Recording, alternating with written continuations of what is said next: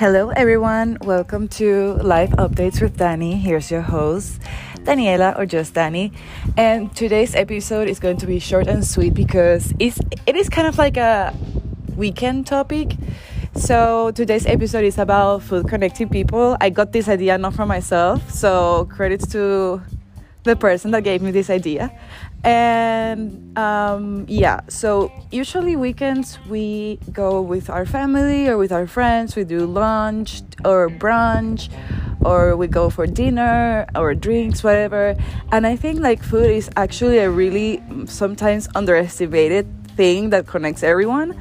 Um, I believe sometimes that it's one of those topics that really helps us to forget the bad things in life if they're happening, of course.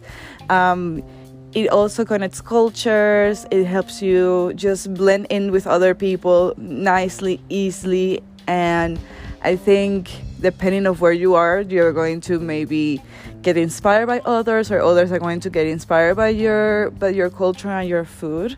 So I don't know. I think again this is a really topic that is for the weekend, but there's also things that go like more into detail and in deep and in depth like the techniques for cooking um, also like the mixture of spices and so on. Yeah.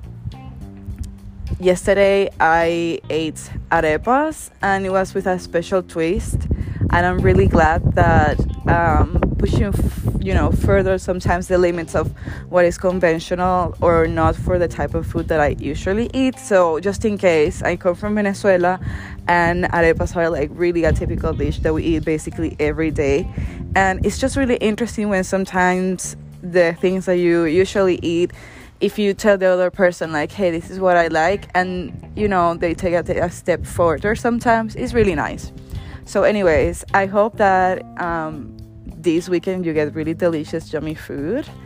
Um, that you are sharing this with people that you love. And we're going to see each other the next week. So I hope that you're having a great day or night, whatever you are. And see you the next time. Bye.